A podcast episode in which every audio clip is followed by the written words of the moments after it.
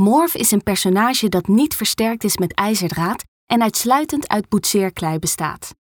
Het lichaam van Morph en zijn vriend Chaz, die hier ook aanwezig is, bestaat uit eenvoudige geometrische vormen met worstvormige ledematen die gemakkelijk gemanipuleerd kunnen worden. Morph is gemaakt van grofogend materiaal. De kleur doet denken aan terracotta en primitieve beelden. Zijn organische uiterlijk is het gevolg van de minimalistische modellering, compleet met vingerafdrukken en andere sporen van bewerking. Hij vertegenwoordigt de essentie van stop-motion animatie.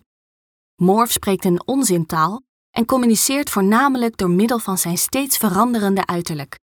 De avonturen van Morph worden volledig verteld door gebaren, net als bij een memespeler.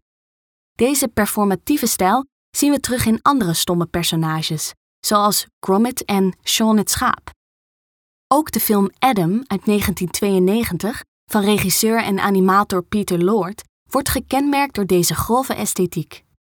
Deze film vertelt het verhaal van de schepping. We zien de hand van de animator die een poppetje maakt van een bal klei, de geboorte van de eerste mens. Zijn uitdrukkingen worden vakkundig gemodelleerd om een verscheidenheid aan emoties uit te drukken. Woede, angst, vreugde, ongerustheid of frustratie, de klei krijgt door animatie grote expressieve eigenschappen.